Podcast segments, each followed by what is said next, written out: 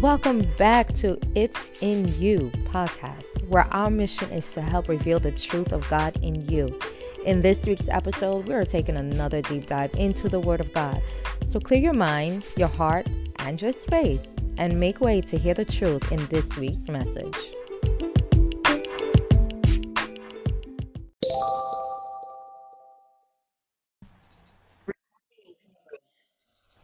Uh, welcome everyone to the Sunday um, evening. We're excited to be here for a new new Sunday. Every day that we have life, every day that God grants us the breath of life is a gift from God Himself. And if you're here with us today, um, you were granted this gift as well. For many, um, many is has not um, waken up, has not woken up today, and we are blessed and fortunate to be one of the chosen ones to be alive, to be here today. So we just give God glory and we give God the honor um, because He just is a good God. and so we just want to welcome each and every person that is here. And we just want to um, tell you that you know God is with you right now, and we just want to get into the spirit. We want to remind you that this is a Bible study, and what that means is that um, we want you to be able to speak what's on your heart as well. So we're going. I don't know if it's on there already, but we have the link in the description box as well so that you can click on it um, right away. And when you click on it, you'll be able to join live. That's if you're on at 5 p.m. Eastern Standard Time on March 20th. Um, but if you want to join for future, we would have the link there, and you can always click. The link will never change, so you can always click it every Sunday. Um, unless we tell you if the ch- the time changes, then we would let you know. But for now, it's gonna be 5 p.m. Eastern Standard Time, and you can always click it every Sunday. You could put it on your calendar um, to remind you to join. But we do encourage you to join because, again, you cannot really work the faith or the word of God that's in you without participating. And sometimes we have questions Sometimes we have um, concerns. Sometimes we have a point of view, and we want to, you know, hear that from each and every one of you. If you're unable to join live, definitely leave a comment, and we will do our best to reply to you um, based on the question you asked. So, anyway, welcome, and we're excited to have you here. So, we're about to get um, started and get into prayer and testimony, and then we'll get right into the word. So, did you want to pray? Let's bow our heads. Heavenly Father, we thank you for your grace and your mercy. We thank you for another evening, another Sunday that you have granted us. As we know, many from Sunday to Sunday didn't make it. But we're thankful, Lord God, for another day, another week. Lord God. We ask, Lord God, that you will continue to be with us as we come together to fellowship in your holy name, Lord God. We thank you for giving us the ability and the privilege to know you and to be able to talk about you and share it with you, Lord God. We ask that as we continue that you will be with us and be leading, Lord God, and allow us to receive you through you, Lord God, and let it not be us. We pray for everyone, every soul who may be able to join in, either right now or later. We pray, Lord God, that any soul who is seeking your help, seeking your love, seeking your word, may receive it, Lord God. And that all the struggles that are going on in this world, Lord God, that you give those so many, Lord God, the strength to endure. Because we know it is not your will that anyone should suffer but it is because of your loving grace, Lord God, that some continue and some fall, Lord God. But we know, Lord, in the end, Lord Father God, you already have a plan, and that all things will come together in your holy name, Lord God, for your for your for your will, and for your good, and for our good. So we thank you in advance. We honor you. We praise you. We magnify your holy name. In Jesus' name we pray. Amen.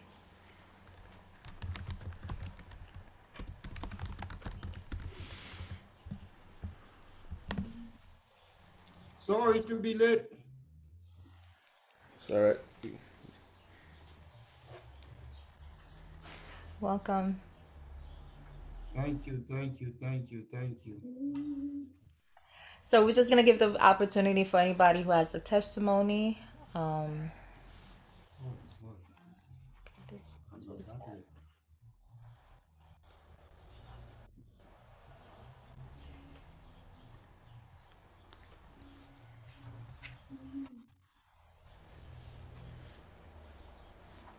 okay. Um, so if there's no testimony, uh, we'll just get right into the word for today. So, um, all right. So praise the Lord.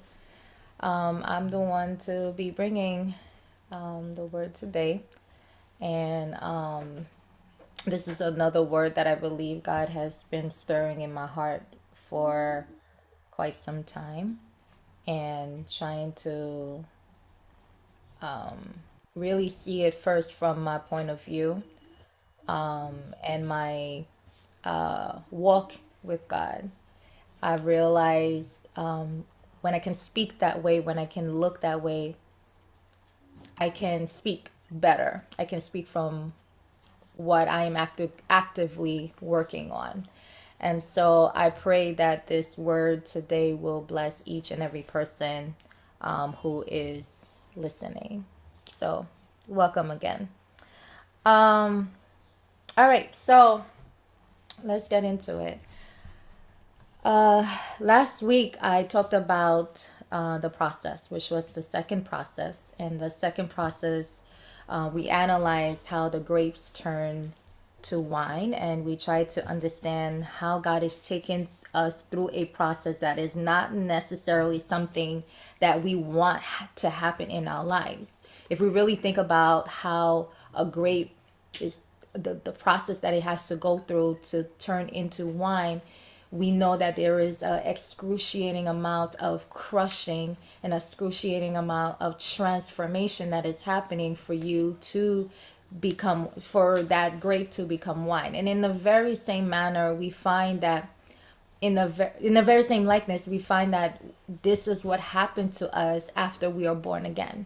And when we are born again and god is really trying to transform us there is that crushing feeling that you feel that in order for you to become that wine or that um, person that is supposed to be everlasting. Just like wine, wine doesn't go bad. Wine is supposed to last for a very long time if it is in the right environment. And so last week's sermon was was supposed to be a complete different sermon. I had one in mind, but I ended up elaborating um, on the one we talked about last week instead of the one that I actually wanted to talk about. And I think God did that for me because He wanted me to first see the process to understand that there is another step that is taken when you understand why you're in the process. When you understand why you're in the process, then your decisions that come thereafter will make better sense. And so this is what I want to get into. I've wondered like many times, like when I've had like good ideas or good intentions throughout my life, I would walk through with that decision. I would I would just believe that this is what I'm supposed to do, whether I believe it's from God, but it's just something that I just believe I should do and my intentions behind it feels like it's it's it's right. And then I would carry through with it only to realize the decision I made actually was a huge mistake. And so I was trying to figure out why is it that with what I know, with what I understand, and I make a decision based off something that I believe is good, and it still turns out to be a mistake or it didn't play out as righteous as I would have expected it to. And it went complete left. It's just it just derailed. So I'm like, you know, I followed my rules. I, I I saw how it was supposed to go in my head.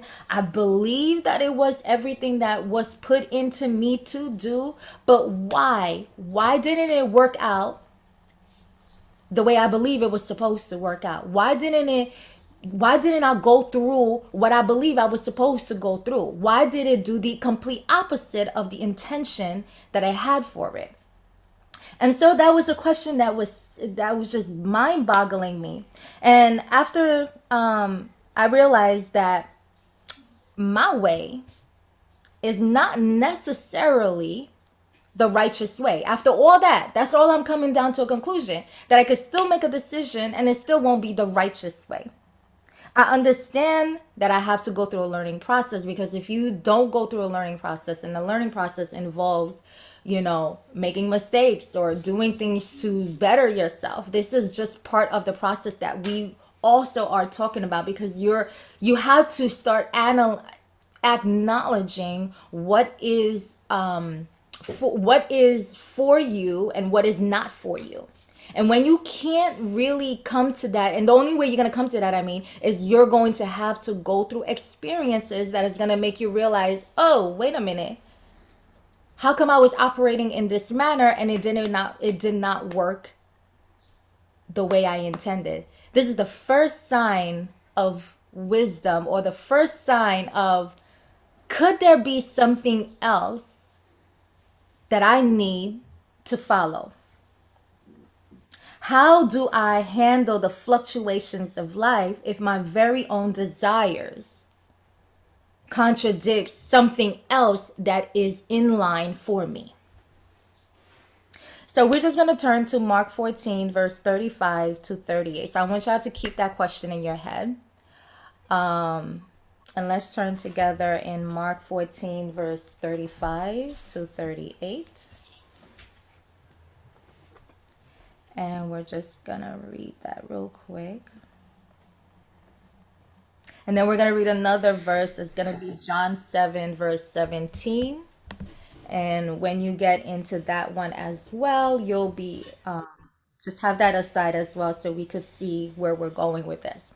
Do not forget about the second process. And I want y'all to keep all that together because I just trying to conjoin these two topics together to show you how one needs the other or both needs one another. Mark 14, verse 35 to 38. He went on a little farther and fell to the ground. He prayed that if it were possible, the awful hour awaiting him might pass him, might, might pass him by. Abba, Father, he cried out. Everything is possible for you. Please take this cup of suffering away from me. Yet I want your will to be done, not mine. Then he returned and found the disciples asleep. He said to Peter, Simon, are you asleep? Couldn't you watch with me even one hour? Keep watch and pray so that you will not give in to temptation. For the spirit is willing, but the body is weak. And then we could turn to John 7, verse 17. And somebody can read that real quick if you if you have it. John 7. Yeah, verse 17.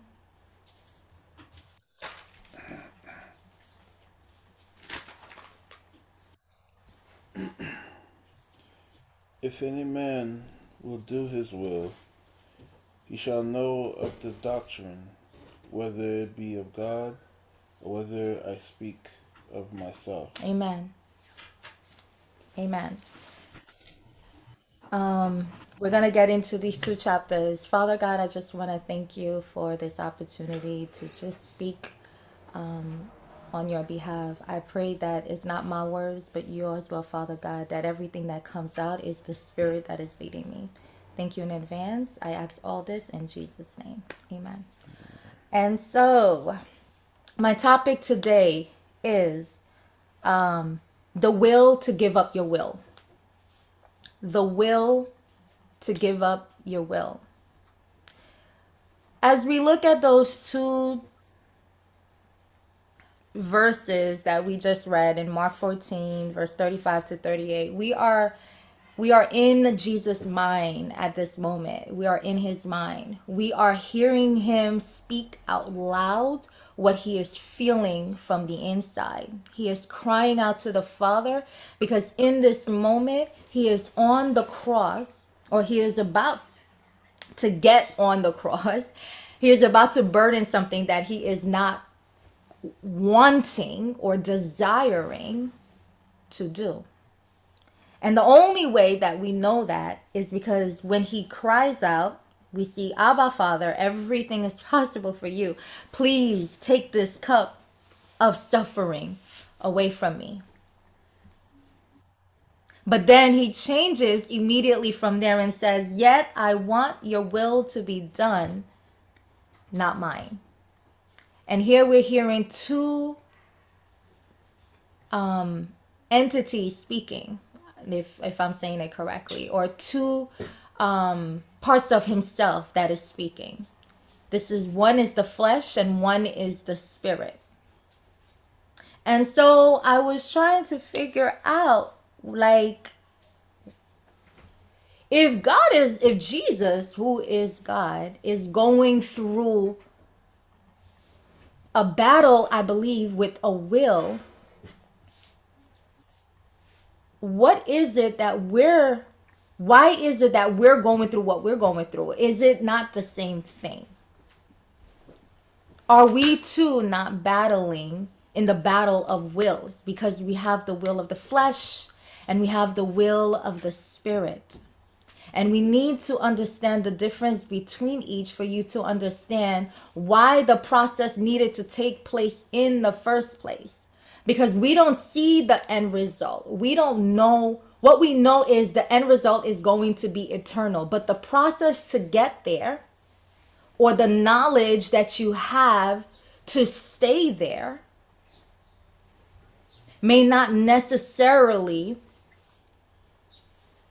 be from God. It might be from you. You might think this is what it's going to take for me to get through this, but you need to know the knowledge of Christ to know, or not the knowledge of Christ, but the knowledge of why do I have to go through this process in order to get the end result that He has for me.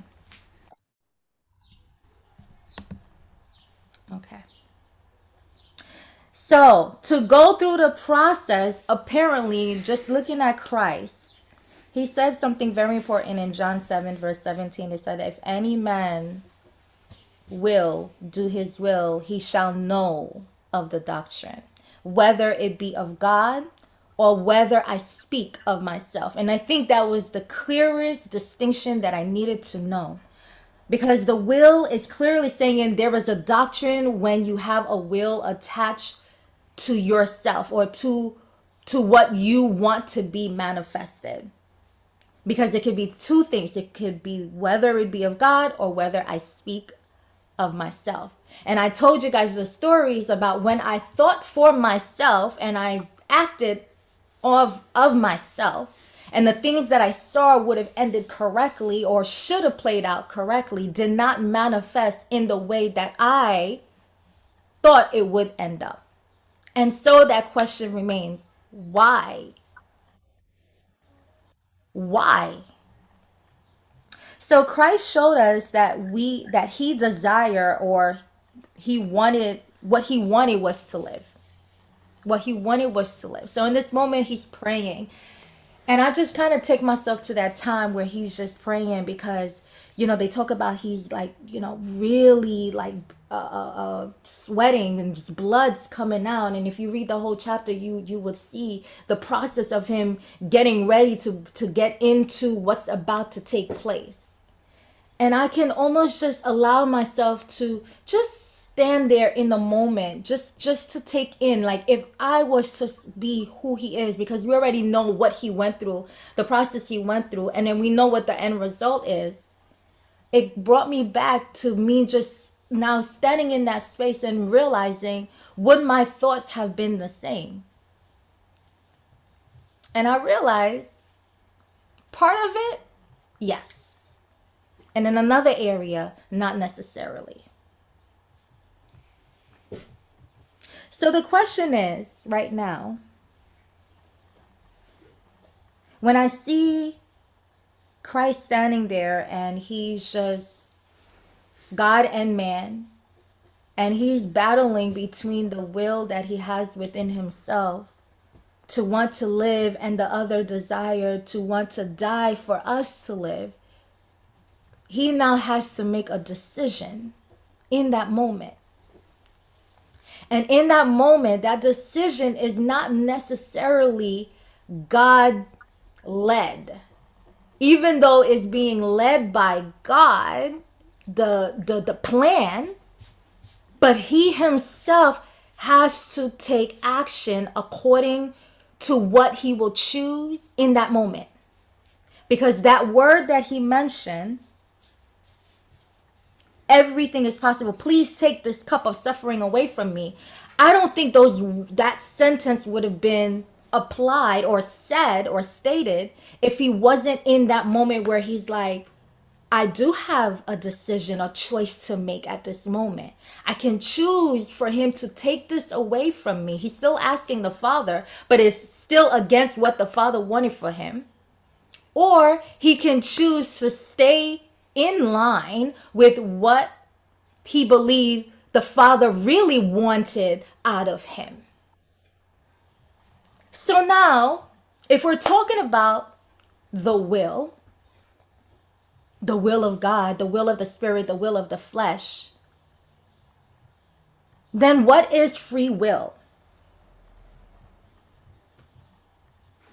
And is there a consequence attached to it? Do I use my my will freely or is it really a trap to think my will is free? Go ahead, Pastor. Before we get into that, I- am sorry to back up. I, I, I wasn't planning to talk at all. I was leaving. I, I tell you the truth, I make my mind not to say nothing. But I, I just can't shut up my mouth. I don't know. I didn't plan to talk. I encourage you to talk. I don't have no problem. I, I not you. You don't encourage me to talk. nothing to me to talk. I could shut up without you. Just let you talk. That's something within me pushing me to talk. Mm-hmm. Um, before we, I, I'm, I'm backing up. I'm backing up. You asked a question about the will. But also you ask a question about two people are talking. You remember you say about two entities. Two entity is mixed up there. One who say, go do it. One who say, hey, I don't want to do it. Mm-hmm. Now, we use the word flesh But the flesh is not really accurate word. The accurate word for this there is two spirit is talking within the same body. Two spirit is, is mingling now within the same body to do a decision that both spirit see. Now, when we leave that now, let us go back to Jesus Christ. Remember, Christ came for a special mission. So he knows exactly what to do. He know what is going to happen. According to the counsel of God. Remember, I say according to the counsel of God. Now, that counsel is not counsel that we part of it. The plan that God Himself already made between Him and Christ Himself. Mm-hmm. That, that we are talking in heaven. In another world, That plan already set, and Christ know exactly why he came here for. But when he took, when he took your nature, my nature, something else happened. And you understand very well when we're talking about my nature and your nature. My nature and your nature, which we discussed uh, last Sunday, is corrupt. Or what I'm talking, I'm talking about the spirit in which we we operate in this world is corrupt. So that is spirit now may come in now and and and and, and contradict the will of God or the plan that was made. Contradict the plan. Now Christ find himself in a battle. Or if I may say God or whatever, find himself in the battle. Mm-hmm. And that's the two spirit that that crash now between the well, two. He said he he he condescended himself when he came as a man. So to condescend uh-huh. is to is to basically kind of go against your nature to, mm-hmm. to become something that has the possibility of the mm-hmm. nature of the other entity. That's right. That's right. Now he face he come face to face of the situation he get himself to. Right. Now let's flip it over. Let's flip it over to us now. About as you say, which I agree with, when you're born again, you know within yourself what to do, but also you know within yourself what to do also. I, I wanted to interject in the sense in that I think Christ being both man and God, I think we're missing what really is happening. Is that okay? Say if you didn't know what you were, what was coming, if you were just human, you didn't know exactly. You just know something's going to happen, right? But Christ knew exactly what's going to happen. This is the situation. Oh, exactly the situation. The humanity of him with the reality of the knowledge of God, of knowing the exactly the torment that's coming for him and the pain that he is going to endure. And is at that point the humanity in him is revolting against the God in him to say, I don't want to do this but and then the God in him rejects that fear because it's a natural fear. It's a natural state. It is our humanity to be afraid of pain, of suffering, and he is all human, and so that is an expression of his humanity. But the and it's overcome him. His body is rejecting his spirit. His body doesn't want to die, as Gladia says. His body doesn't want to go which is natural, which is our natural innate. So he couldn't even God himself have to succumb to the body's rejection. But um his his, his spiritual takes back reclaims his state. So I think that that part that part I want to it's not it's not so much he's being human, it's just the fact. Yeah, this is good. This is good. This is good. He sees it all. And his body doesn't you remember what you said last Sunday about the message? Uh, when uh, uh, uh, Ricardo said, here we are, we change, but we don't want to change. We change in the nature of God, but yet we don't want to change. We want to stay. What part of us who want to stay? Flesh. The spirit that belong to the flesh we want to stay. But we don't want to become wine. But remember, as you said, the one is the best part. He never died. So the But we question don't want So the real question is, what would happen if Christ said, "Please take the suffering away from me," and it was taken away from him? he could do that. But would the No, the nation question, exactly. That's the question. What would have happened? What would have been the result if he gave in? If he gave in to that part of himself, what would for not what? have occurred?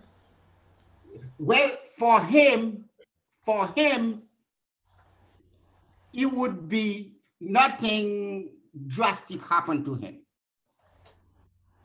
Yet the whole the whole universe Mhm. We'll have some something drastic. suffer a blow. The whole universe will suffer a blow that cannot be, I don't know, I, I don't know, I cannot say cannot be reckoned or cannot be fixed. I cannot use that word because I am not in the spirit of, m- uh, in the mind of Christ and the mind of God to know he could change the plan or he has a plan B. Mhm. Well, we we know that the whole point was for him to be the be the human to face this, and the whole part of it is for him to actually not want to do it, because he's representing mankind, and mankind has to pay for it. So in the sense, even because this is part of the temptation, it it doesn't. It starts with the forty the the forty days of of um, fasting.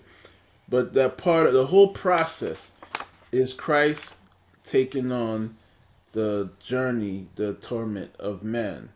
So all that is the whole process. Is he has to be conflicted for mankind. He has to resist the urge to give in, to give up, because it's not about him. That's the reality. The reality is about us. And it, and as you were saying, Pastor, no, it wouldn't make a difference to him because he's God and he can he doesn't have to care. It's the fact that he chooses to care is the whole point. Is his love is putting himself at a deep, dark, hard place. Amen. What else? What what what is love if not sacrifice? Amen. Uh, so You see, this, this is where this thing become very, very, however, let us flip it over to us now. mhm. Let us flip it over to us now, who, which um, in the uh, in the introduction introduction of, of, of my sister Gladia, talking about um, two decisions he or she or whatever we make, which we do think and we do believe that's the right thing to do, right. and we go ahead and do it, and we get yourself in mess up. hmm So in that introduction here, we find ourselves a dilemma, which is very complicated. Hold on, Pastor. Hold on.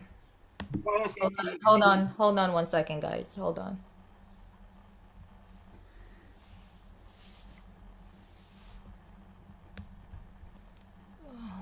Take you guys off.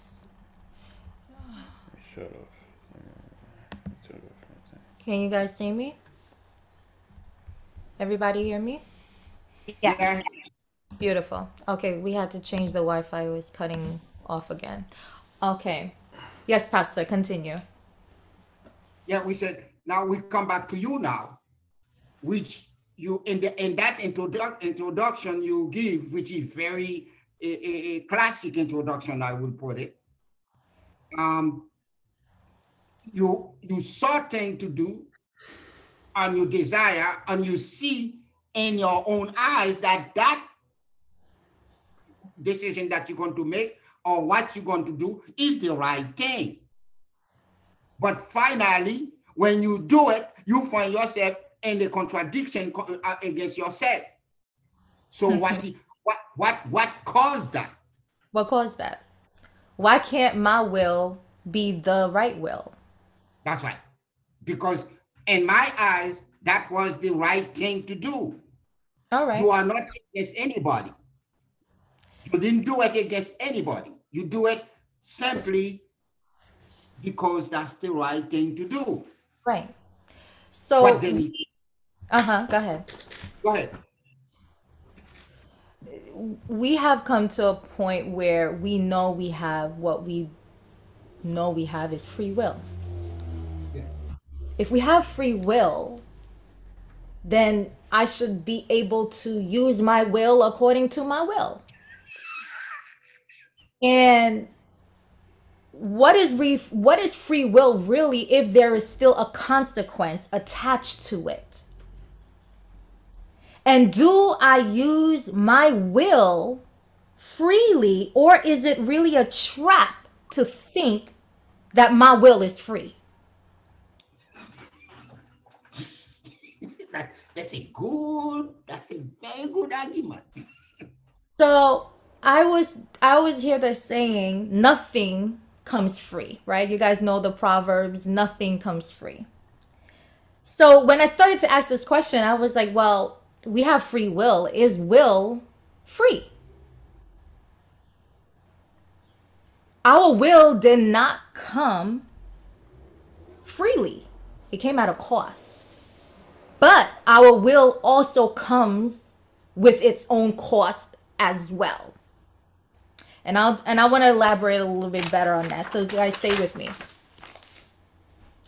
So then in my mind I was like so free will is nothing more than an illusion. The concept of freedom. That's such a good word. Oh, what a good expression. And but now seen as being held captive by the choice you make. It's an allusion to the concept of freedom, but also seen be like you're also seen as if you're being held captive by the choice you make. So that will that you believe that you have is now both your illusion or your that you are free or you're being held captive to a decision that you made based on that will. So what the heck does will mean? Sorry if I use heck and if that's a bad word for you guys, I apologize. What does will actually mean? And so for us to understand why we have this free will and where does this concept come, you have to also understand the meaning of it as well.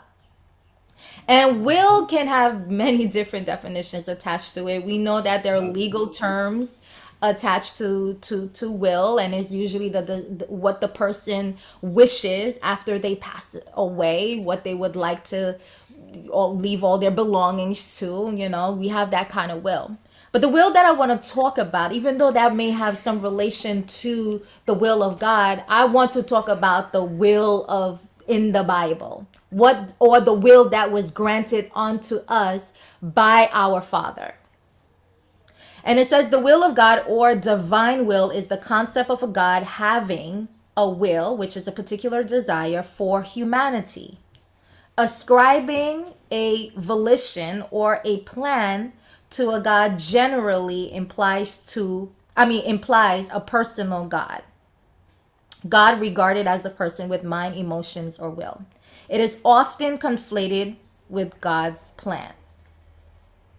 I said, okay, that sounds like a okay definition to me.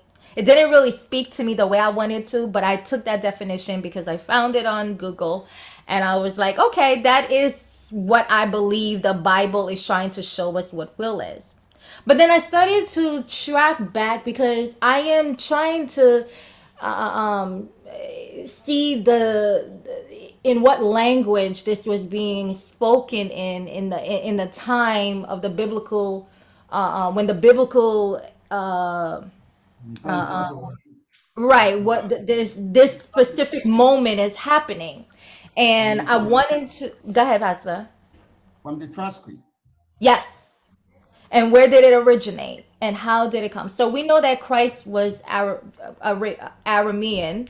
And so he spoke Ara- the language aramaic. And he also was you know he knew the language hebrew and he also knew greek apparently um, because those actually- were the things. hmm Actually, Hebrew was the official language from Egypt. hmm Um, after official, but be, before then there was a Hebraic. Hebraic was was part of this old Egyptian language, Hebraic. And from then, um, when we take the time, we come up with Moses, we find Pharaoh. So when Pharaoh come in there, then we come up with Hebrew now. hmm We come up with Hebrew. But then after Hebrew coming in, then we find Greek coming in, Right. the civilization of Greek coming in. But remember too, there are many other dialects Right. that was used in that time. yes. There are many dialects that was written, but then we have this thing is so deep, man. You have to remember also the Almighty, the Heavenly Father, has been using those those dialects also Right. to communicate with mankind. Amen.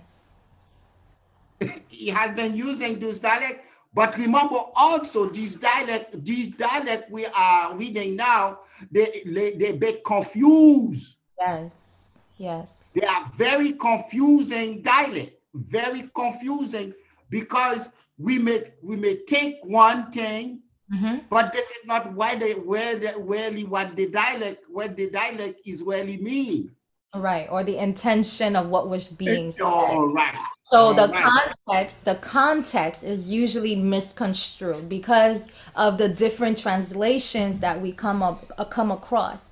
And so this is why it was so important for me to understand will from the or- where it originated and why that is important because you need to understand what Christ is really saying in that time or in that moment or even to the civilization that he was speaking to. So we can too adapt the same uh, understanding of what it means to have a will and so I, I just got the, the Greek translation for it, which was more of the, the, the, the native language at, at the at the time, and the that time. yes, Well, and that, so it's not really the native language because we can't use the word native right, Uh, It's the Ro- it's the Roman language. yeah, That's right. The native language would be uh, Hebraic. right, Yeah, it's because you have to remember, it's the it's the language of the superpower. So like today, English is the superpower. That's right. That's That's right. That's right. That's We're Haitian, even though we're native, our native language is African of somewhat, but we speak French and English. So you see the, what I'm talking about. You see? Right. But the point is that, however, however, the research that you make is excellent. That you look for this information, and after you finish, give me that finish talking there. Then I am going to flip us over again. hmm I'm going to flip us over again. Uh, I hope my head is is. I hope I hope I hope I don't lose my thought. I Hold on. But anyway, go ahead. Go ahead. hold your thought. Um, so the the translation, the Greek translation for will is thelema, which means divine will, inclination, desire, or pleasure. Some other sources says that thelo, the root word, refers to, and this was when it hit me, a thoughtful, purposeful choice not a mere whim or emotional desire. Mm. So it has nothing to do with your emotional desire, but it is a thoughtful, purposeful choice. Yes. I- I- This is more more inclined. This is more inclined. This is exactly. This is more inclined.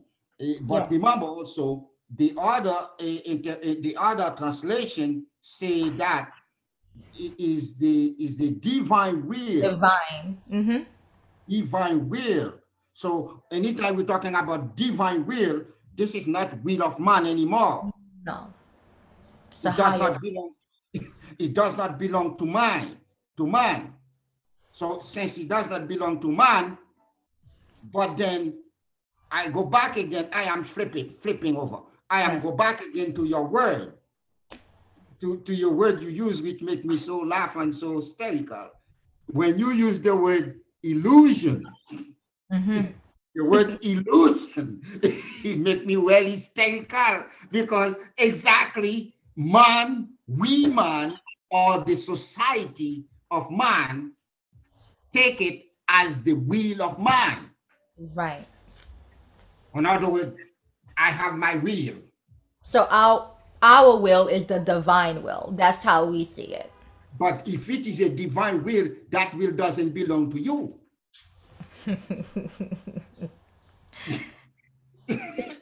So we need to understand that it, it, this is this is this was this is something that for us to understand the process, you have to understand what your will, what does your will really mean? What does that? So will is not a feeling. This this is this is was this was my definition. So will is not a feeling or a maybe. No. It is a purposeful choice. It is a sound yes. The power to choose one particular will from another one is simply a choice or a desire. And here we see the will of Christ manifested or accomplished according to the will of the Spirit of God, not the Spirit of flesh. I, wouldn't say that. I, I, I would say that exactly. You're you right? You, you, you completely right. But I will take the same interpretation, the translation you said, the same Mhm. translation could make you see that the will of Christ was a divine will. Yes. The, the will that he took when he said, Not my will, which is the will of the so called, which is illusion will, he took the divine will, which is God will. He took the divine will, not my will according to emotion, Right. not my will according to what I want, not my will because I, because I, this is what I planned the thing to be. Right. So when And I say that- mm-hmm, and that, Okay. go ahead. Finish your thought, Pastor. I finish. Go ahead. When I say manifestation, I mean in two different ways. One, that he manifested the spirit to come against the flesh. But secondly, the manifestation is the result.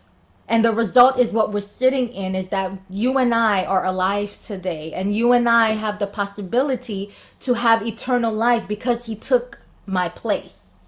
So we understand now that his will, his divine will, is according to the will of the Spirit, which is the will of God Himself. So let's talk about our will in the flesh. And I think we already dabbled into the will of the flesh a little bit, but I want to go just a little bit deeper in it. Our will is like saying our truth. And I don't know if you've ever heard people say that. This is my truth. I don't know if people understand what my truth really mean because your truth, just like I thought when I was doing something that I thought was the right thing to do, and I thought the outcome was gonna play out, and I still messed up, is the same way when you say your truth. Because what does that really, what does your truth really look like? However, his will is like saying his truth. And I want you to, to hear the, the, the distinction in the way that I'm saying it. Our will is like saying our truth. His will is like saying his truth. Which of these is true? Both. Mhm. it's easy for you to say because you know, because he says but for somebody who doesn't know Christ per se, right? I would add, sorry. Mm-hmm. I would take away his and just say truth because God is truth. So how you Yeah, know? well, I- yeah. Yes, but you know that. If we talking about truth, I have my truth. I believe that, you know, um black people are superior to white people or i believe these are the truth right? These are things that we stand on in society. We make laws we make rules out of it and we make an identity as well attached to it. And majority of these things are complete opposite of the the truth of god. But we call it our truth. We say it is my truth I am living in my truth. Living in my truth also reveals the truth about you too. It reveals that you are racist. It reveals that you are somebody who have no love. It reveals and you're standing on that as the basis or the foundation to what you know and that's simply what is supposed to stand. Not And- only, not only, because when we say racist, we really not. This is a. This is a, um, a code. The word racist is a code. But actually, it go back to what you just said, the consequences. Yes, which is what we're about to talk about. Yes. Yeah. Is the consequences. Yes. Remember, our will has consequence. Yes. Whatever you whatever you do, the result of it will prove what Amen. happened. Amen. the decision going to make you see what the decision you make, unless you are completely dead in the Yes. spirit. Yes. if you're completely dead in the spirit, then um when I mean completely dead, may I make myself clear? When you are dead in the spirit, that means the divine, the divine spirit that is in that body you have completely have no saying to the fleshly or to the desire or to the will to your to the to your nature will have i might say when i mean nature what i mean to to the will that you take from your mother and father if i may use the word to the will that you take from your you heritage the corrupt will i may say the corrupt one Right. uh, uh, the the the spirit the spirit which is remember every one of us have a light within us Yes. but what, we, we, let us go a little deeper Yes. Whether you born again whether you don't born again you still have god spirit in you god spirit is still in your body that's why many times we do little, little something to compensate the, the, the destructive thing we did. You know, we do little something. We show little love. For example, right now, when there is earthquake in Haiti, we show little love to show what? That there is a little compassion. But that little compassion, even though is a very hypocrite compassion, nevertheless, it shows little goodness. Right. It It's still, it's still good enough, right? We're not we're not perfect, but it's good enough towards Good enough for me. towards that goal, right? Eh, eh. but you don't know the amount of people that are dying. You don't even care what is happening.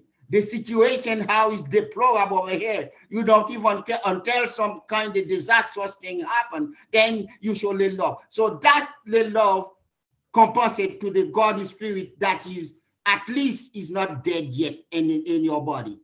in your body. But nevertheless, flip over to the real thing. So so let us stay there for a minute because you're already like way ahead of my my my my my, my word right now. So you know we want to pull back a little bit. Um, I want to get back to when we said both of those two does not equate the same result. This is what we said, right? That's right. How do you know which is which? My truth is attached. When I was talking about earlier, that what I thought something was supposed to play out the way I, expected it to play out because it was good intentions attached to it. Not necessarily was about God, but it's just in the direction that I believe I was leading myself. It felt right and I did it and it still failed me. I realized that my truth is attached to misconceptions, lies, illusions, emotions like hate, conditional love. While we see God uses unconditional love where he puts himself in harm's way. And this is where we see Christ comes in in that time frame when he's about to enter a, a, a, a, process that is about to take place so that we here can have this eternal life. So my results already show me like if I thought I did right and it didn't play out the way it's supposed to, then what is the right way? What is quote unquote right? In John 14, verse 6, it says, Jesus told him, I am the way, the truth, and the life. No one can come to the Father except through me. In this, in this little passage, I realize that this is constant throughout the time of Jesus being here on earth. He is the way, the truth, and the life. He never deterred from that concept. He did not, when his emotions were supposed to get the best of him that night, it did not. He was constant. He went back to who he was the way, the truth, and the life. When I go back to my decision, I realize, yeah, there was an emotion attached to it. Yeah, there was some lingering um, lies or maybe an illusion that I believed something was supposed to happen this way simply because I want it that way, but it's for my own selfish reason. oh, this is beauty. This, My this- truth is inconsistent, is not constant. no, no. It does not align with that. So, simple question if you've made a mistake in the past, whose will were you operating in?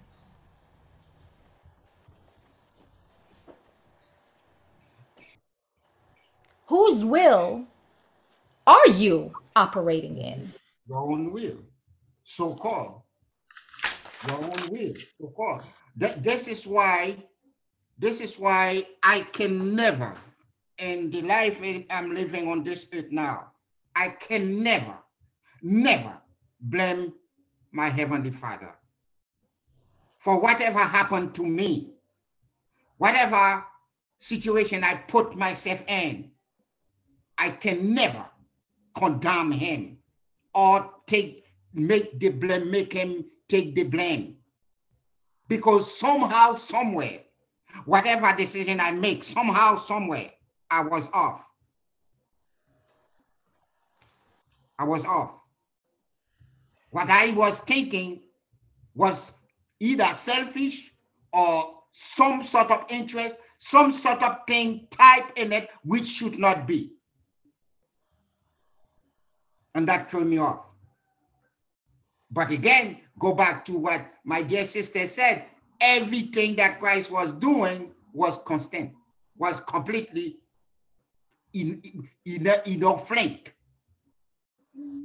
And all his, his his desire or his plan was that mankind know the truth. And he say he the truth. That mankind have life mm-hmm. and that he is the life.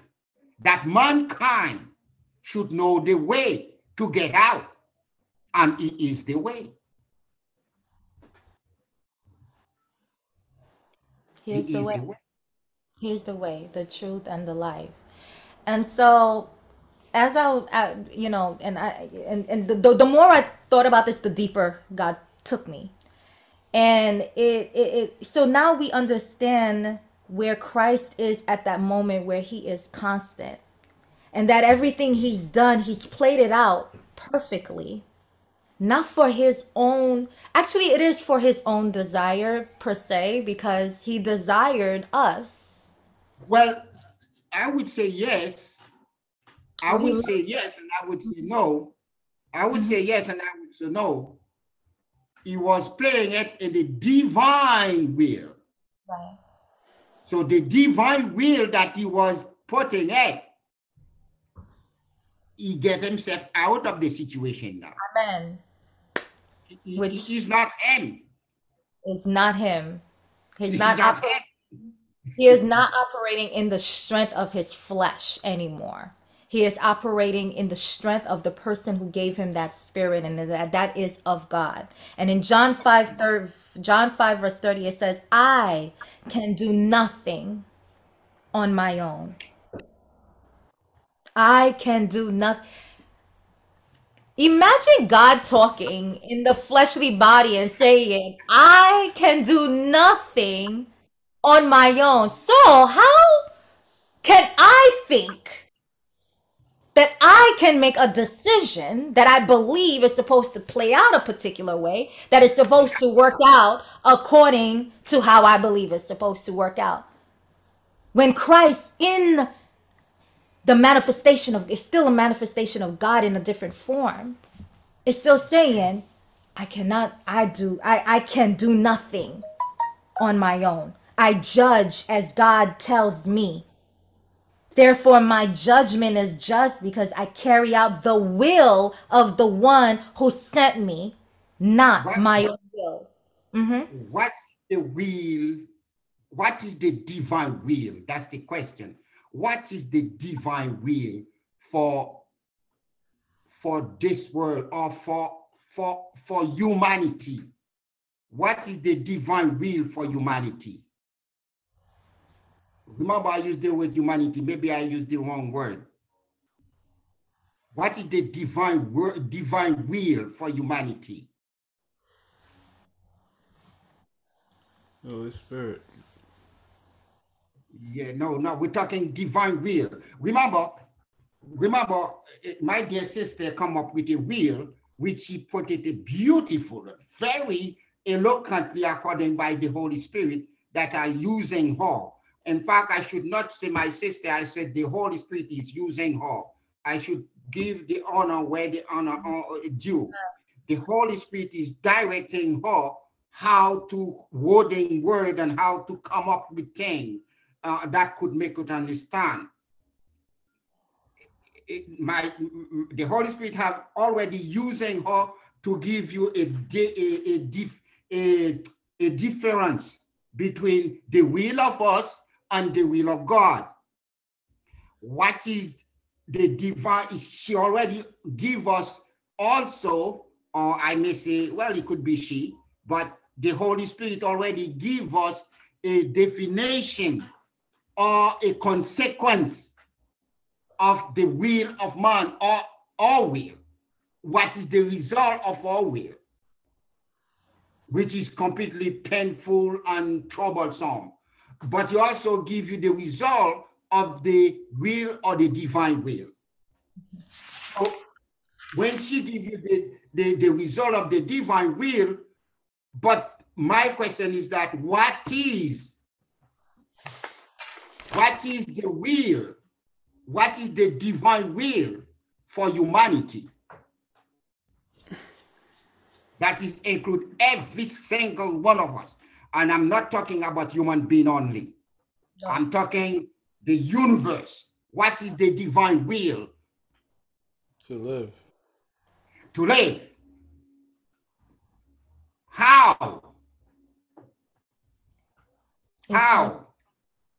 Eternally, but not not how long, but how. God. Not how long. Eternally will be how long. But how? Which manner? How way? How how to how we going to be uh, operate? How we going to function? How we going to live? How?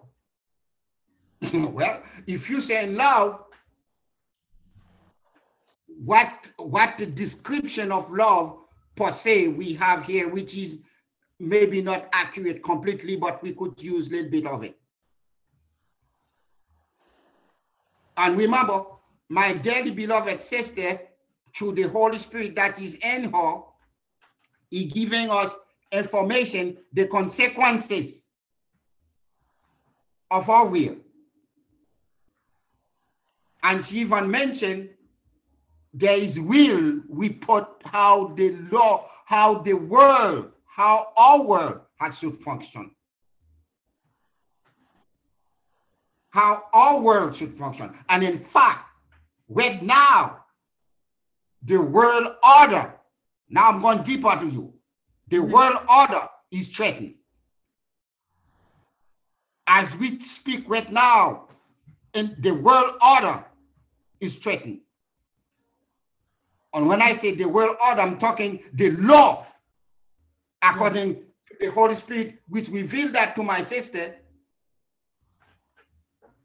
how the consequence of the word or of the will of a will, right. the will, the world order, what what constructed the world the world order? Maybe I, I asked the question wrong. What constructed the world order? How the world order constructed, or by what?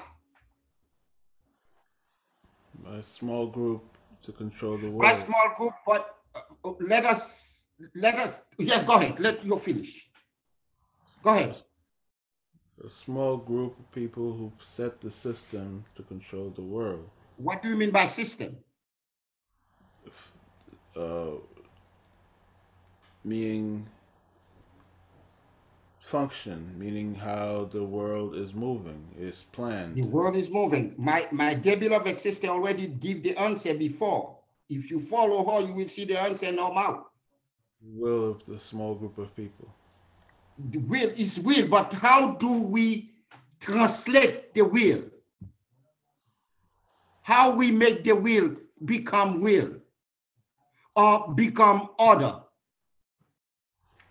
We set up laws. We make laws according to our will. Or the or I mean my, my next question was so what do you desire? So this is about their does what desire is is what do you desire to happen? Yes, to live and be a servant for Christ. That's what Jean says. that again? Uh, Jean says to live and be a servant for Christ. Jean, did you want to um, say something? I don't. I know you texted, but you can speak if you want to. Um, I was trying to answer the question he was saying before, but I typed too slow. he had a question where he was saying earlier. Mm-hmm. I'm okay. Um, when y'all were talking about will and to do the will of Christ, it's um. I'm trying to word it properly, but um, we're be taught. We're taught, and since we're little, to always be a servant for Christ. It's like you, the way you live, the it's it, you're okay. They, it's you can a person can know you're a Christian without you telling them you're a Christian, because the way they see your character, the way they see the light is shining through you. So. Our will and our and our and our uh, our our character of our life yes. on a daily basis should able to always be the light of Christ shining through us. That way we able to always be a servant to others, to help others, to service others, so they become so they can become and know Christ for themselves. Amen. But it's like the light shining through us. and from the light shining through them, through us, it's like it's okay. For instance, I see the light shining through Gladia, and it's like no matter what, no matter what's going on, she's smiling and she always looking happy. And I'm to go think like, yo, what is going on? Like, who wait till she doing different that I'm doing? So it's like you come to know from her character, you come to know God and come to know the will of God and know able to the oh, ah my words just getting tight tongue. You come to know Christ for yourself. It's beautiful. It's through the service of others. Amen. It, I'm saying it right. It's, but you, I think y'all get the idea. You you you see what happened is that um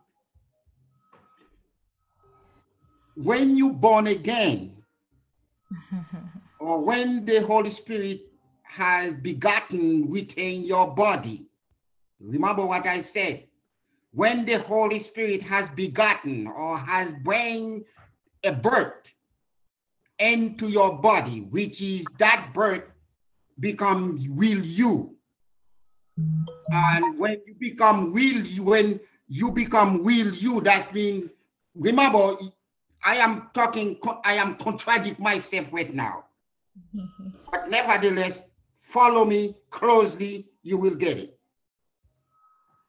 When the Holy Spirit begotten a spirit within your body, and that spirit become you. And when that spirit become you, you become automatically not a Christian, not a, a you become a God daughter. Yes. You become a God son. Therefore, being a God son or being a God daughter, you're going to do what your father or your mother, which is the Holy Spirit, tell you to do. Amen. Amen. Amen. Wait. The Holy Spirit, the Holy Spirit, you because you have a different mother, you have a different father, mm-hmm. and then you become him. Mm-hmm. You become him. You not become a Christian because anytime people tell you you are a Christian, that person insulted you. When you are God child, you act as God. Right. That's why you do things to make people see that there is a light on you. That's why you do things different. This is why we talk about our truth and the truth of Christ because yeah. both are different. Because if we're talking about our truth, we're talking about there's misconception, there's lies. So when I say I'm a Christian, you're limiting yourself to the belief of what you believe religion has described. Look, but when I speak of God, which is a divine person, which is a divine entity, which is above my understanding, above everything, I am now aligned with the real truth, the real truth, the truth of the truth. That's the real truth. So so for you when we ask that question so what do you desire? Because we talked about the law. We talk about how the law is based upon the desire. And is mainly where do we want to take the people or where do i want to take myself is where my mm-hmm. desire first lie. To mm-hmm. live you want to know there is two different places that is going to lead you to your decision. Mm-hmm. One is going to lead you to have a long life here and maybe not a long life in eternity. Mm-hmm. But the other one can lead to having a short life here, mm-hmm. but a longer life in eternity. And I wanted to contradict this because we mm-hmm. often think that I could live long as if living mm-hmm. long is 80 years, as if that is long, but that is long to but living long and then having eternal eternal not having eternal life may seem good for you because you live long you must be doing something good. Or maybe if i live long and i also live long after. But what if i live short and i still see eternity?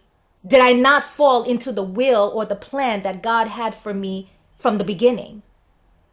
However, in the very same manner, if I take upon the will to live long here, but I only lived according to what I was supposed to live here, and then I did not have the desire or the will to follow what God was telling me, and so I don't have eternity, whose will was I operating in? It most certainly not was the will of God. Because what he wants, what I want you all to know, what he wants for you and I, no matter what you've done in your life, no matter where you are in your life, is one goal. And we mentioned that God is constant. He wants it all for us.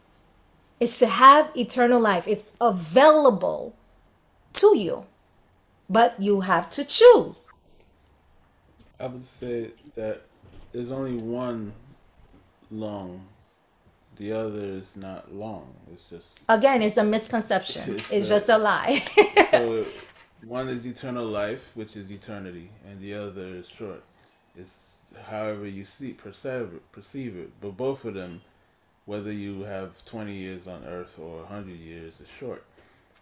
It's not. That's not the goal. The goal is eternal life, and so it's short-minded, short-sighted, I should say, for those who, as Christ says, to gain the whole world and lose his soul. So I started to think about all my decisions that I've made in the past where I was like, okay, well, I thought this was supposed to work out and it didn't, even though everything, the way it seemed was good intentions. I realized there is a needle that I start to learn to adjust because the more I realize that where is my desire linked to is the more that I should adjust my will. So the question, this question allows you to adjust your will each and every time. Because it is that needle point that act that tells me is this aligned with God? Is this aligned with eternity? Is this aligned with what God wants out of my life? And the more the further away the needle goes away from that idea, the further away I am from the will of God. And so I need to bring that needle perfectly aligned with him by learning to know what his will is first for me. Will was given to us from the very beginning. And I just want to take us back to Genesis, way back in the beginning, when we had Eve in the garden, who was given free will and she was given instructions. Her and Adam, they both were given the same thing. Well, it was really given to Adam. I always have that question though. Was did God speak to Eve as well um, about the instructions? Because I don't remember that being ha- happen. I remember, or maybe he did. according to the according to the um to the record which is It was just in, Adam.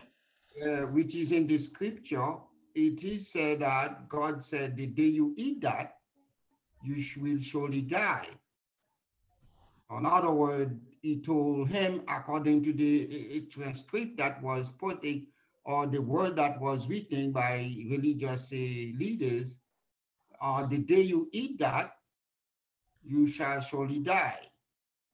But he didn't give him, I do not know whether he gave him some information about the dying, but he- whether he gave him information what dying looked like.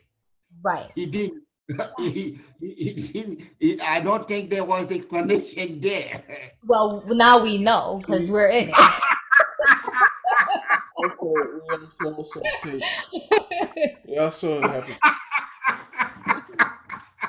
it also story as a parable. So it's it's, it's the specifics are that it's Lucifer who says, "Who told you that you shall die?" Mm-hmm. That's the yeah, part. yeah, yeah, yeah. So that becomes? So yes, see, and He Yes. didn't give him- but nevertheless, as my dear beloved sister said, now we know. we know Now we because we know. are in it. We, Right. we are in it. We, we, we are Because fit. if we trace back to the beginning, we see the consequence of their decision today. Okay. In Genesis, the, the, the choices are laid out with consequences that was attached to it. We can see how they both voluntarily, of course, with manipulation, gave up their will or desire to someone else. In Genesis 2, verse 16 to 17, which we talked about, it says, You may freely eat of every tree in the garden except the tree of the knowledge of good and evil. If you eat its fruit, you are sure to die. This is God speaking to Adam. And then when we fast forward to Genesis 3, verse 1 to 3, it said, The serpent was the shrewdest of all the wild animals the Lord God had made. One day he asked the woman, Did God really say you must not eat the fruit from any of the trees in the garden? And she said, Of course we may eat fruit from the trees in the garden. The woman replied, It's only the fruit from the tree in the middle of a garden that we are not allowed to eat.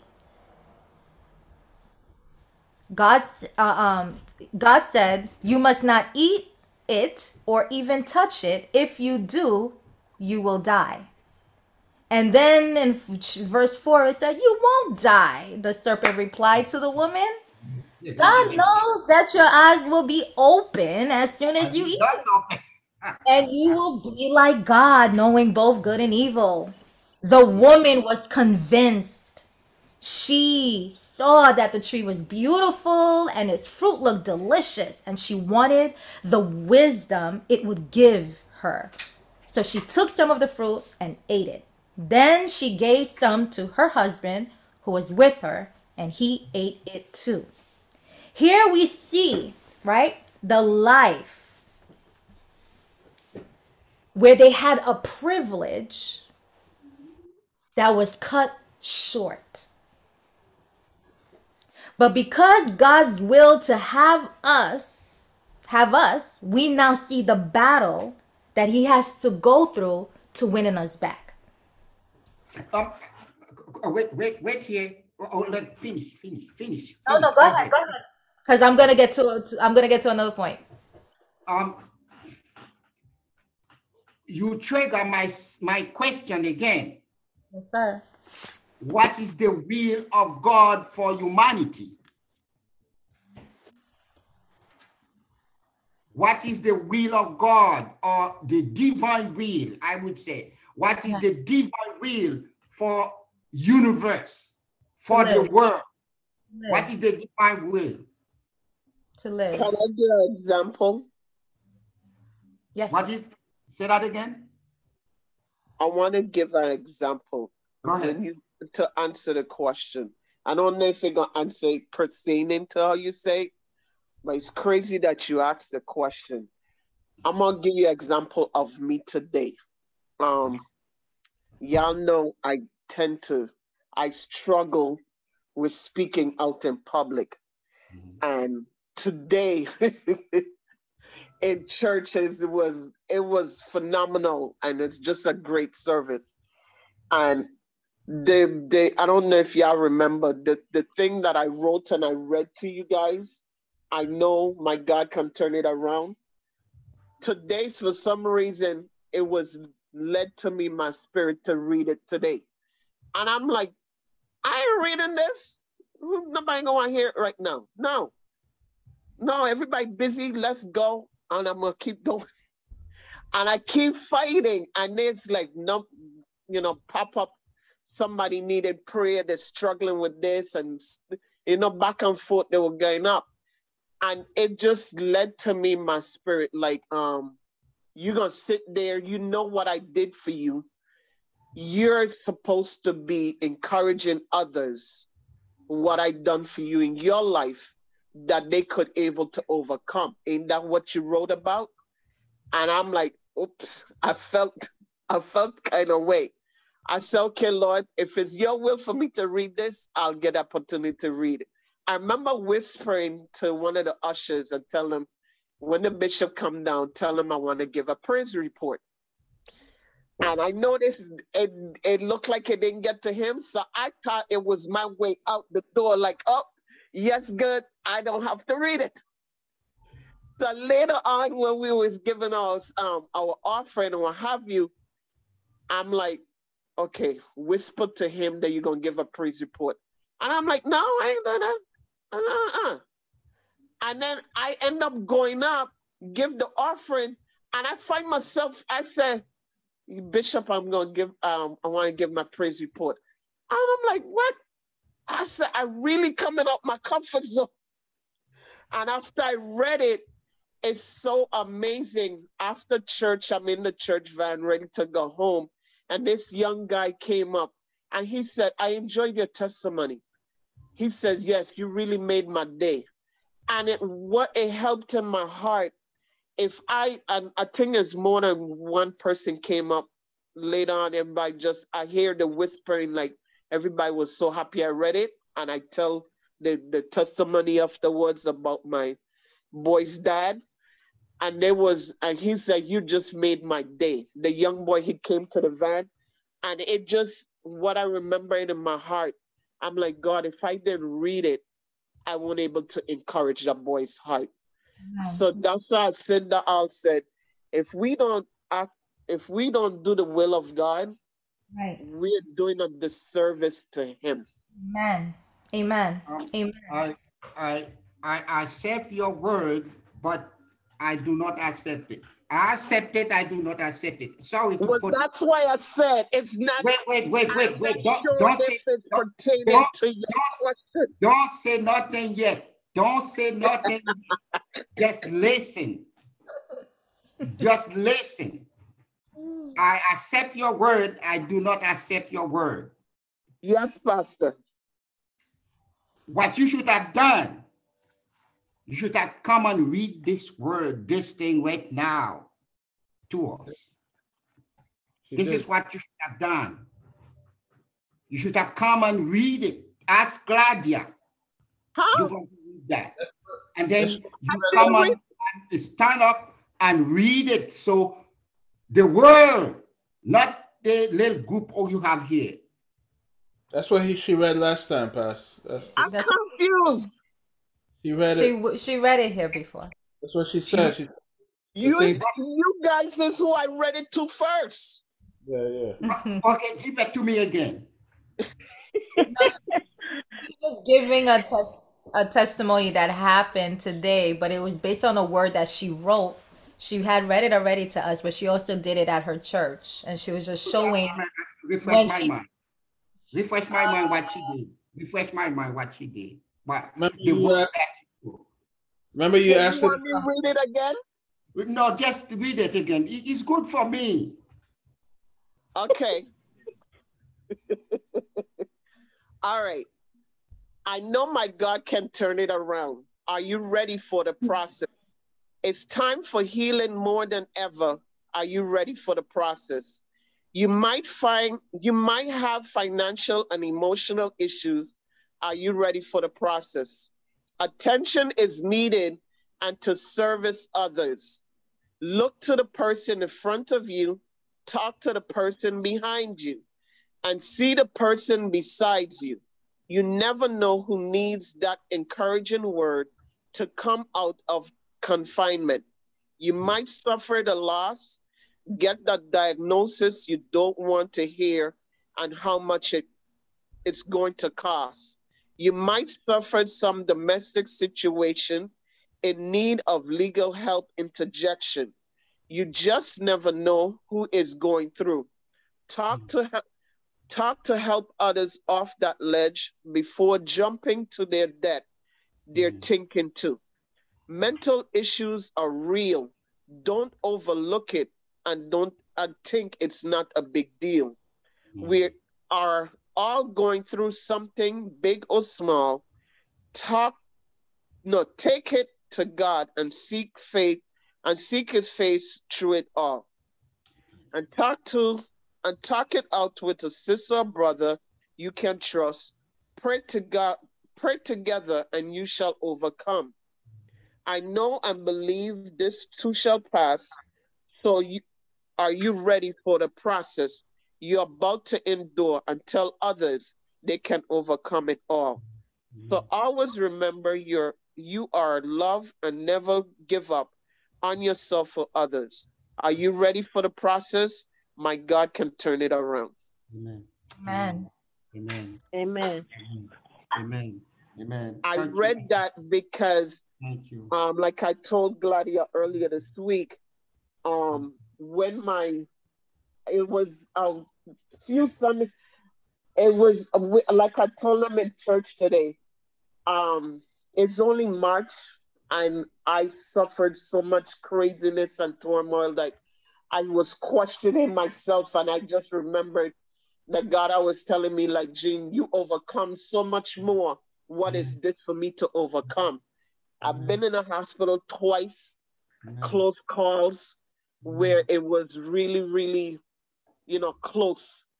Um, I lost my aunt in January, eight days into the year. Um, my kid's father, he was in a hospital, real sick, near death. And Rashan and my one a dear friend, like a brother to me, two of them was in a very horrible accident, and the two of them came out without a scratch. And then two nights ago, I get to hear from my kid's father, and hear what his words was. He said, "Jean, please continue." He said, "I so appreciate you praying for me." And I told him about you guys that you have been praying for him. I told him a lot of my friends and family been praying. And he said, Thank you, thank you. And he said, last night when he said, he said, with all the differences we've been through, he said, I appreciate, I appreciate. He said, please don't stop calling. Can, he said, even if you get some time, he said, you get some time, just call me. Pray with me, please, pray with me. He says, in spite of all the stuff we've been through, he said, you got good heart. I says, well, you know, you know me for so many years. I said, no matter what we've been through, I would not stop praying for you. I says, I know I wasn't always like this, but I know God changed me. And I just, I, my, my, my goal is to always, you know, constantly be praying for others and encouraging others. So when I read it today and I tell them the testimony of how I overcome some stuff this year, and the guy approached me and said, God, if I didn't go up and do the, your will and do what you led me to do, encourage somebody and give my testimony, I won't be able to encourage the heart. So that's why I said what I said there. My Oh. my example today of the will. Beautiful. Amen. beautiful. Now I tell you, I, I wrote that and I had given it to you guys first. okay. I, I, mm-hmm. I, I, I, I, I take my word back. I take some of the word I take back. Some of the word, some of the word I take back because No it, problem. I still love you. oh, uh, uh, my father, love, love is something we cannot stop with it. It is something we love all time, no matter what. Eh, but I take it back. But again, you bless me. You bless me. Thank you, refreshing my mind. Pastor. You bless me. you- Well, you know, So- my first time when I read it, now I remember it. When I read it the first time, Mm. I didn't able to share with y'all more in depth because I was Ah, at yeah, a yeah. funeral. Right now, right now. Yeah. So you do right. I didn't get to share nothing that night because I was at a funeral. Y'all just keep seeing me praising and and I'm trying to whisper, and then my phone was dying. So I didn't. You you definitely right. I didn't get to share anything that night. now So you tonight is like I guess the first night. So you're right. now you bless me. You you you bless me. I might not only my soul blessed, but I believe by refreshing it now to the world, every one of us going to be blessed. Or we already blessed. And I'm Thank thanking you. I I, I don't know how how oh God, thank you. But nevertheless, those words I said before, I didn't accept it. I accept every bit of it. I thank you so much. Every bit of it, I accept it. But thank God that you will read it again. Amen. Well, I, I I appreciate you letting me to give me the opportunity to read it because now it's bringing back to memory that I read it the night, but I didn't get to share anything because I had to rush back to the funeral because I was security for the door. So it, it's just being that you give me the opportunity to read it, it just Not bring back to me my memory. So thank you. Amen. Amen. I wanted to segue from what Jean um, talked about because she said something that I thought really stood out. When you go against the will of God, is that you're going against life in the very same manner. Because Yeah. although you're not, you're not necessarily necessarily killing yourself, but you're keeping somebody from living with the testimony that He put in you the will of God is attached to life no matter which what direction we're looking at it. Life is the result of it, is the fruit Yes. of it. And when we obey according to what the will of God is, we start to realize where life is and also where death is. Yes. Right. I did I did feel better. So you so hundred percent true. Because I amen. was fighting with it and I felt better after. So thank you. So the will of the Father in Genesis 2, I'm sorry, Pastor, in Genesis 2, I didn't mention that when we read when he when he gave them the plan the, the instructions on what not to eat. That right there, and I think that was the first question Pastor asked after I finished reading. He said, What is the will of the Father for us? That right there stated the will. Genesis 2, verse 16 to 17. He said, If you eat its fruit, you are sure to die. Then we went to Genesis 1, Genesis 3, verse 1 to 3. This is where the it was talking about the, the the serpent and the woman at the same time, how he was giving her the uh, uh, uh, the the information. But what we saw right there is what Eve already knew what God told her. So this is the knowledge that God gave onto her that she already possessed. Then we fast forward to Genesis 3, verse 4 to 6, and we see how the serpent manipulated her to think that what she thought she knew was a lie. And so she went with that, and now she went upon the will of her flesh because also she said, The fruit also did look good, and so I ate it. We see three transition there the will of the Father, the knowledge that we already possess, and then what do you decide to do later? Is it the will of the flesh, or will it continue to be the will of God? So when we go, when we realize what happened from there from the beginning of time, is that our life, the privilege for us to have eternity has been cut short from that moment. But because God had a, his will still was constant for us, he still did not want to change that will where he wanted us to have life. He now has been fast forward into Christ in that moment when he's getting ready to give up his will so he can win us back. So now we talked about the will of the flesh. I want to get into the will of the spirit. Pastor, I know you had a thought. Did you want to say it now before I get into that part? And then we can um, close soon. the will the will of god um, i still go to that question. The will of god for humanity is that everyone be loving. Everyone enjoy life the way they ought to enjoy. In other words there will be no misery. There will be no more death there will be no more pain. There will be no more hate. There will be no more um, killing each other. There will be no more fighting. There will be everything going to be in the order of in the order of a everything going to be the system going to be a system that you are if I may use the word free, if I may use the word free or loving or caring or constant, you will never be uh, manipulated to do anything that is contrary to the will of God. It- It's going to be completely smooth. This is why he said in the book of Revelation, when the, the order of the world changed, there will be no more death in the book of Revelation. That's what he has stated there. There will be no more crime. There will be no more pain. There will be no more sorrow. That's the will of God for us. And in the book of Revel in the book of Romans, it is said, the nature itself. He's talking about the nature itself will be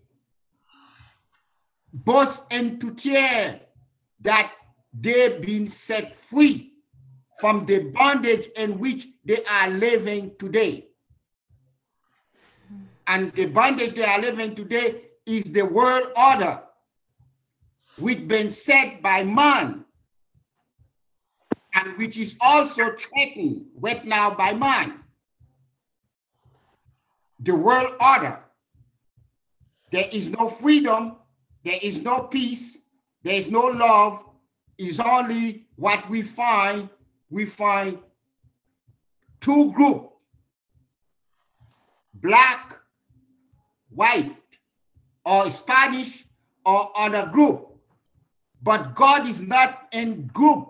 God is in a oneness of his spirit. Every single, whether you are white, whether you are black, whether you are Spanish, whether you are Asian, for God there is one. Every single one of us going to live in love, not hate, not kill, not destroy, not bomb, not nuclear bomb, not killing right now as we see the world order is in threatening right now because Russia is threatening the world order. Trump started in America and Russia is taking it now. And right now we are in the verge for all for all humanity right now in the verge. All hmm. humanity, what we are talking about now, it is not something little just go to the pulpit and preaching. It's a global thing going on right now in the face of it. And that's what I said. The pastors, the, the, the pastors, especially the pastors, the clergy, should put it before the people to see how dangerous we are living in the world order. When Christ came, when Christ come back, the world order going to be changed Amen. to the divine will. Amen. Amen. Amen. So, how do we get from the will of the flesh to now the will of the spirit or the will of God? I am is who God called himself when he introduced himself to Moses. Amen. I am also is I will. That's right. He, which is God, willed all. The will of God is to know all things exist because He exists. Amen. So the opposition of this is to be deceived that you are I am or you willed. The problem is you did. You did will. But what did you manifest? what is the result? What is the result? To will according to the Spirit of God is to deny the flesh and uphold the truth of God or the truth of His existence, which is your existence. Amen.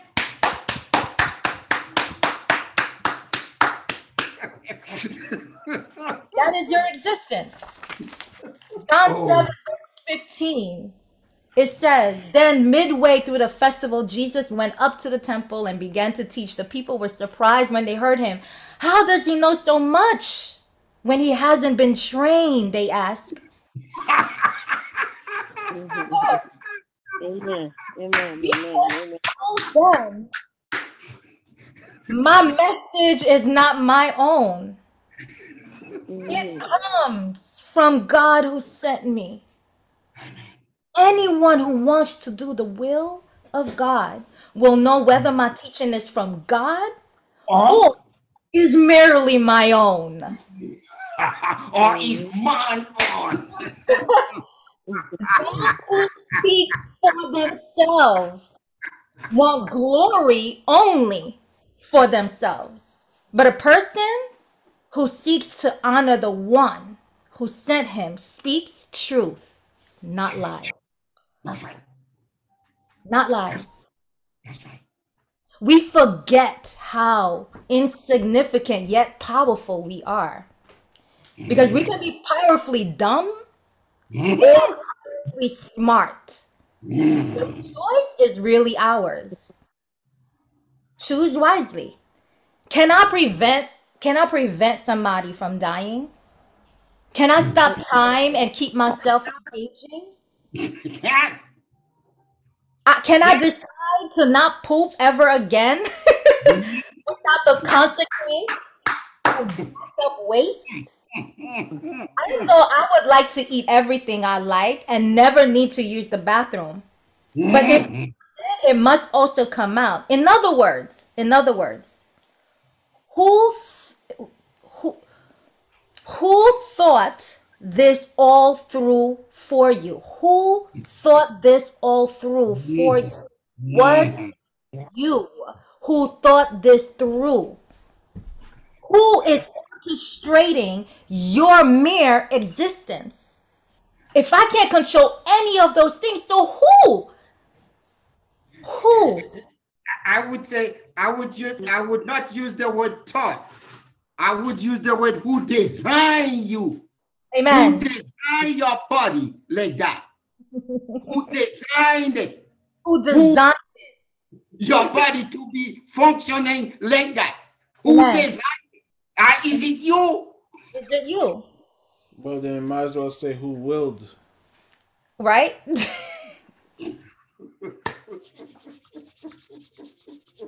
so This is I want you guys to keep this in the concept of understanding why we are in the process because there is a will that I need you to understand what we're going to do with that will. The will that you think is free will is not free will.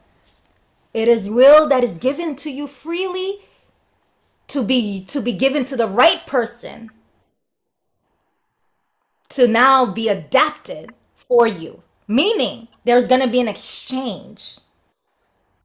John 6, verse 38 to 40, it said, For I have come down from heaven to do the will of God who sent me, not to do my own will. And this is the will of God, that I should not lose even one of all those he has given me, No, but I should raise them up at the last day. For it is my Father's will that all who see his Son and believe in him should have eternal life. Okay, I will raise them up at the last day. that's his will. And that is all the will Christ people. needs simply because he loved us. This was his will. He just loved us. The word is for his own glory. Amen.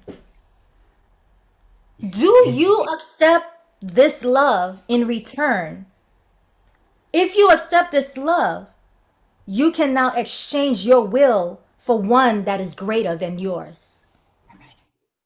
If he can give his life for me, there is no deceiveness.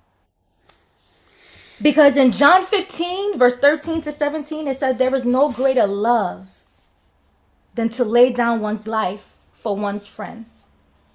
You are my friend if you do what I command.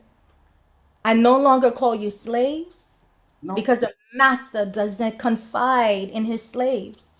that's right. Now you are my friends. Since I have told you everything the Father told me, mm. you didn't choose me, I chose you.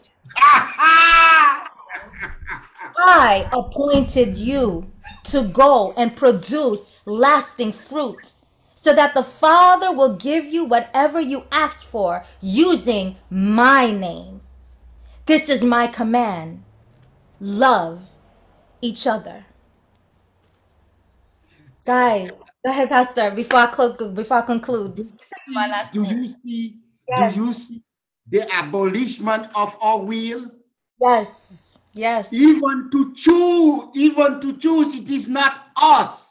Yes. We don't have no will. We don't choose Christ. We we we don't we don't be saved. There, there is not such a thing like that because the Holy Spirit is already do the job. Mm. The That Spirit of he God control. you is doing the That job. means So what you and I should do, we should we should give the credit where the credit belong, where the credit due, not to a pastor who, who, who just a pastor. So so-called pa- what I mean by pastor. Not a, a- a- not anybody or whatever you may call your name or whatever. Give that credit to the professor or to the teacher that the Holy Spirit is giving every single one of us that He has chosen.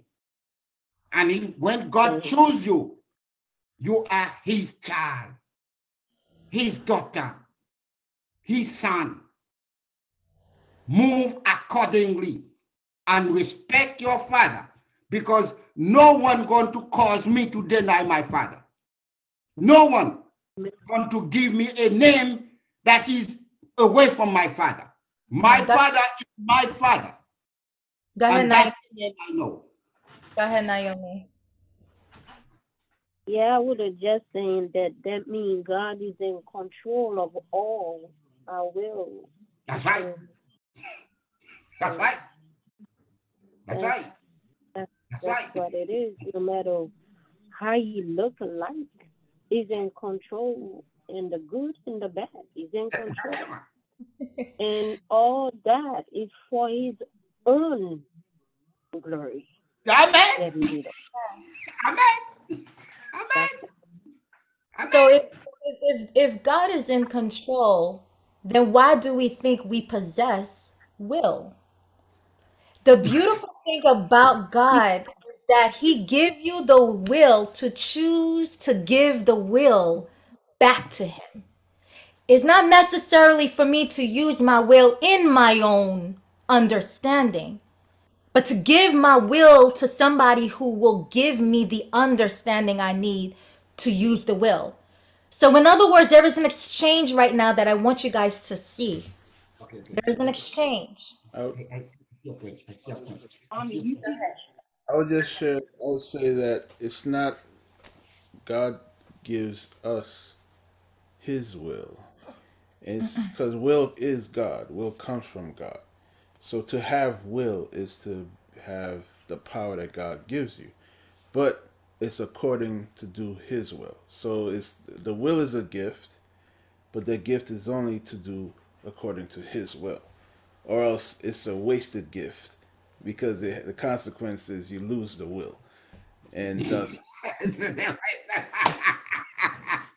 Therefore, it's not a will. You see, you see what is happening, the contradiction. I, I would say the problem about that, the problem we face right now is a doctrine, is a is a mix, is a contradict of doctrine. Now, what I mean by doctrine, I'm I'm talking about the teaching. The teaching from man and the teaching from the Holy Spirit there is a conflict between the teaching of man and the teaching of the Holy Spirit. And that also, I will put the blame, sorry to say, I will put the blame on theological school. I will put the blame in Bible school. I will put the blame in seminaries. Why I'm saying that from clergy. The clergy is the one who instruct the people, who give the people information, and the people accept those information without filtering to the teaching of the Holy Spirit. So when the Holy Spirit is that pour his teaching into your heart, into your spirit, into your mind, into everything of you, now you find a conflict within the religious group. Mm-hmm. You find a conflict within the religious, and not only a conflict within the religious, but you yourself become confused. Amen. You don't know where to go. Amen. You don't know who to believe. You don't know who to trust Yep. until the Holy Spirit Himself convince you, or which He will not convince you because you already you, you have a new creature. You have a new you are a new creature anyway. So since you are a God child, He, don't have to convince you. Just have to teach you. That's it. That's it. But you, you have to convince the other side of you. The other side of you, that's the problem now. You can be taught and still not apply. To Yes, be yes, to be taught is to also apply the knowledge that comes with it. So I want I want the world to know, everybody who's watching right now, this is this is a call right now that I believe God has pulled into my spirit. The first step is to give up your will and exchange for his will. And by doing that is to accept him as your savior. That is the very first step for that to start working in you, for you to start applying your will that Pastor is talking about to get into the teachings, into the concept, into the alignment that God has already preset for all of us. You have the choice to choose in which direction that you're going through. So I'm going to ask Pastor in a moment to pray for all those people who has not accepted Jesus Christ as their personal savior to have the opportunity today that the prayer that you do today that you will be set for eternity with God that your life will be set in eternity and after you do this prayer you can send us a message so we can welcome you into the family of Christ. So, Pastor, when you have a moment, if you have a last thought, because we're after the time, six minutes after the hour, um, if you can pray for those people who doesn't have an encounter with Christ, who just want a simple prayer that they can s- repeat for themselves, and that after they do this prayer, they can write us and we can pray with them personally and guide them as well into the family the way God wants us to direct them and welcome them in the family of Christ. Um, before I pray, may I say that you are not accepting Christ. The only thing you have to do is to admit your way is wrong. Is to say the way I am acting, the way I'm doing things is wrong. And you ask God the Heavenly Father to intervene in your case. In other words, you will tell him that you are wrong.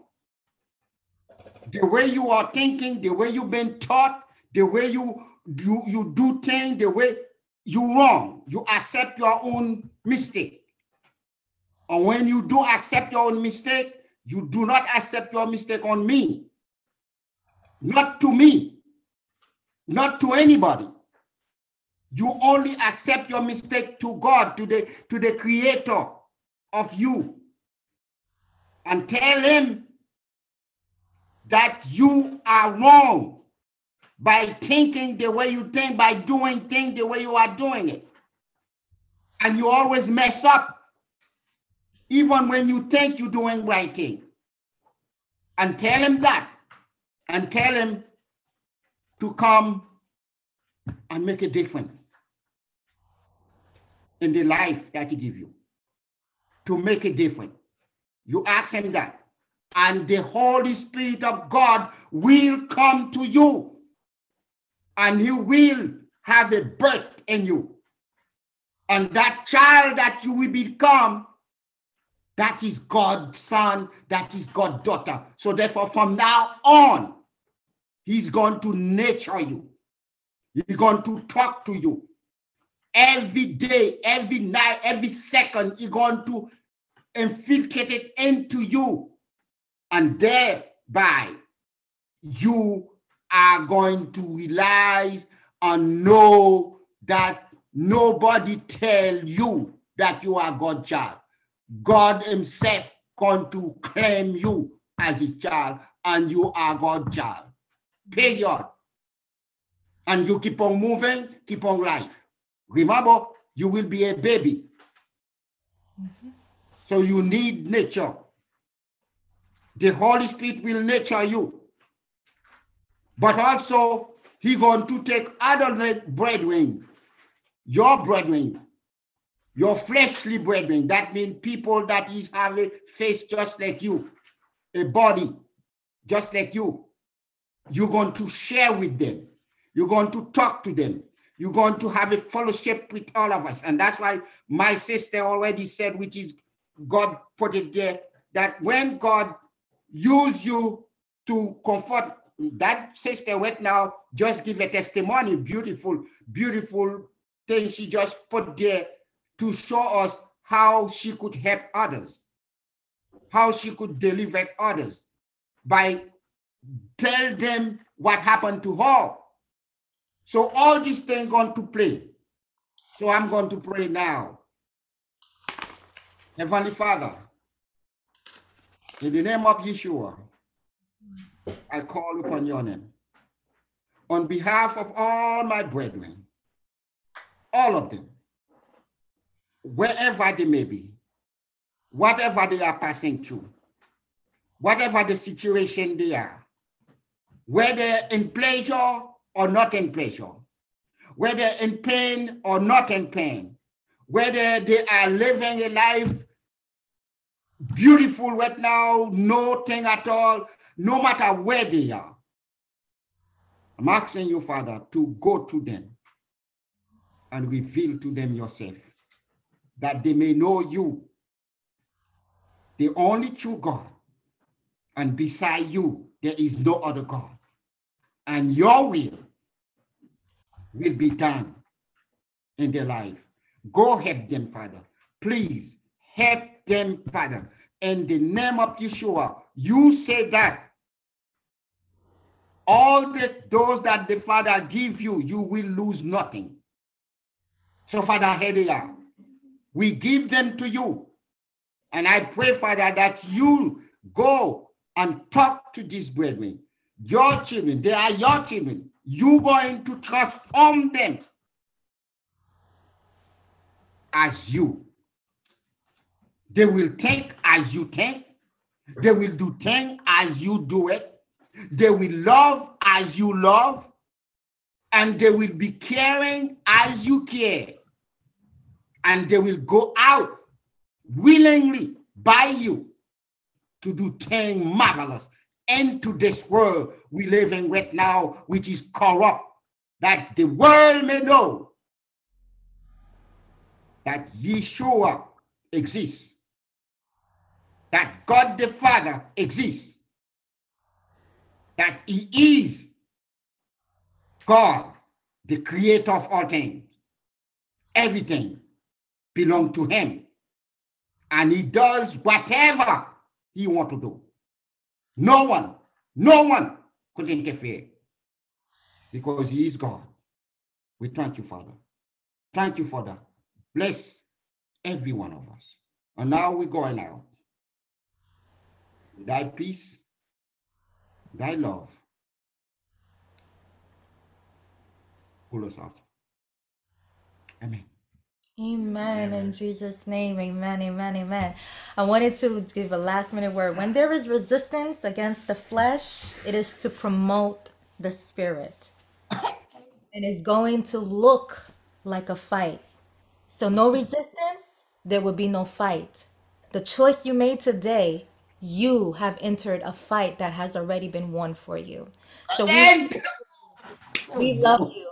God conquered it all for us. You are welcome into the life of Jesus, the world of Jesus, everything of Jesus, the life of eternity for yourself as well, and everyone surrounded you. We don't do nothing for our own. Our benefit the benefit that we get out of doing for ourselves when it comes from God is that we also benefit somebody else. And that's how it Amen. it's a life within a life within a life. And that's what it's all about. And so I encourage you guys to stay planted in the will of God, not your will, but His. And when you stay there, I guarantee you, though the process looks hard, you will become wine, fine wine, like Christ, who is in eternity. So next week we'll be here again at 5 p.m. Eastern Standard Time. Guys, you know the link will be in the description box. We encourage you to come together because that's where you can fellowship. And this is when you can work the spirit that God already placed in you. So come and fellowship with us every week. Um, 5 p.m. Eastern Standard Time at the Zoom link, which will be in the description. Until then, you guys have a wonderful and safe week. Bye bye. Good night.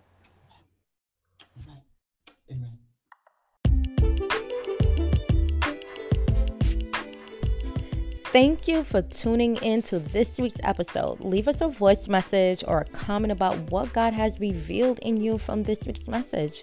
And don't forget to share this episode with your friends and your family so they can have the same experience of revelation like you did. May God bless and abide in you not only today but forevermore. We love you and we can't wait to see you on our next episode. Bye bye.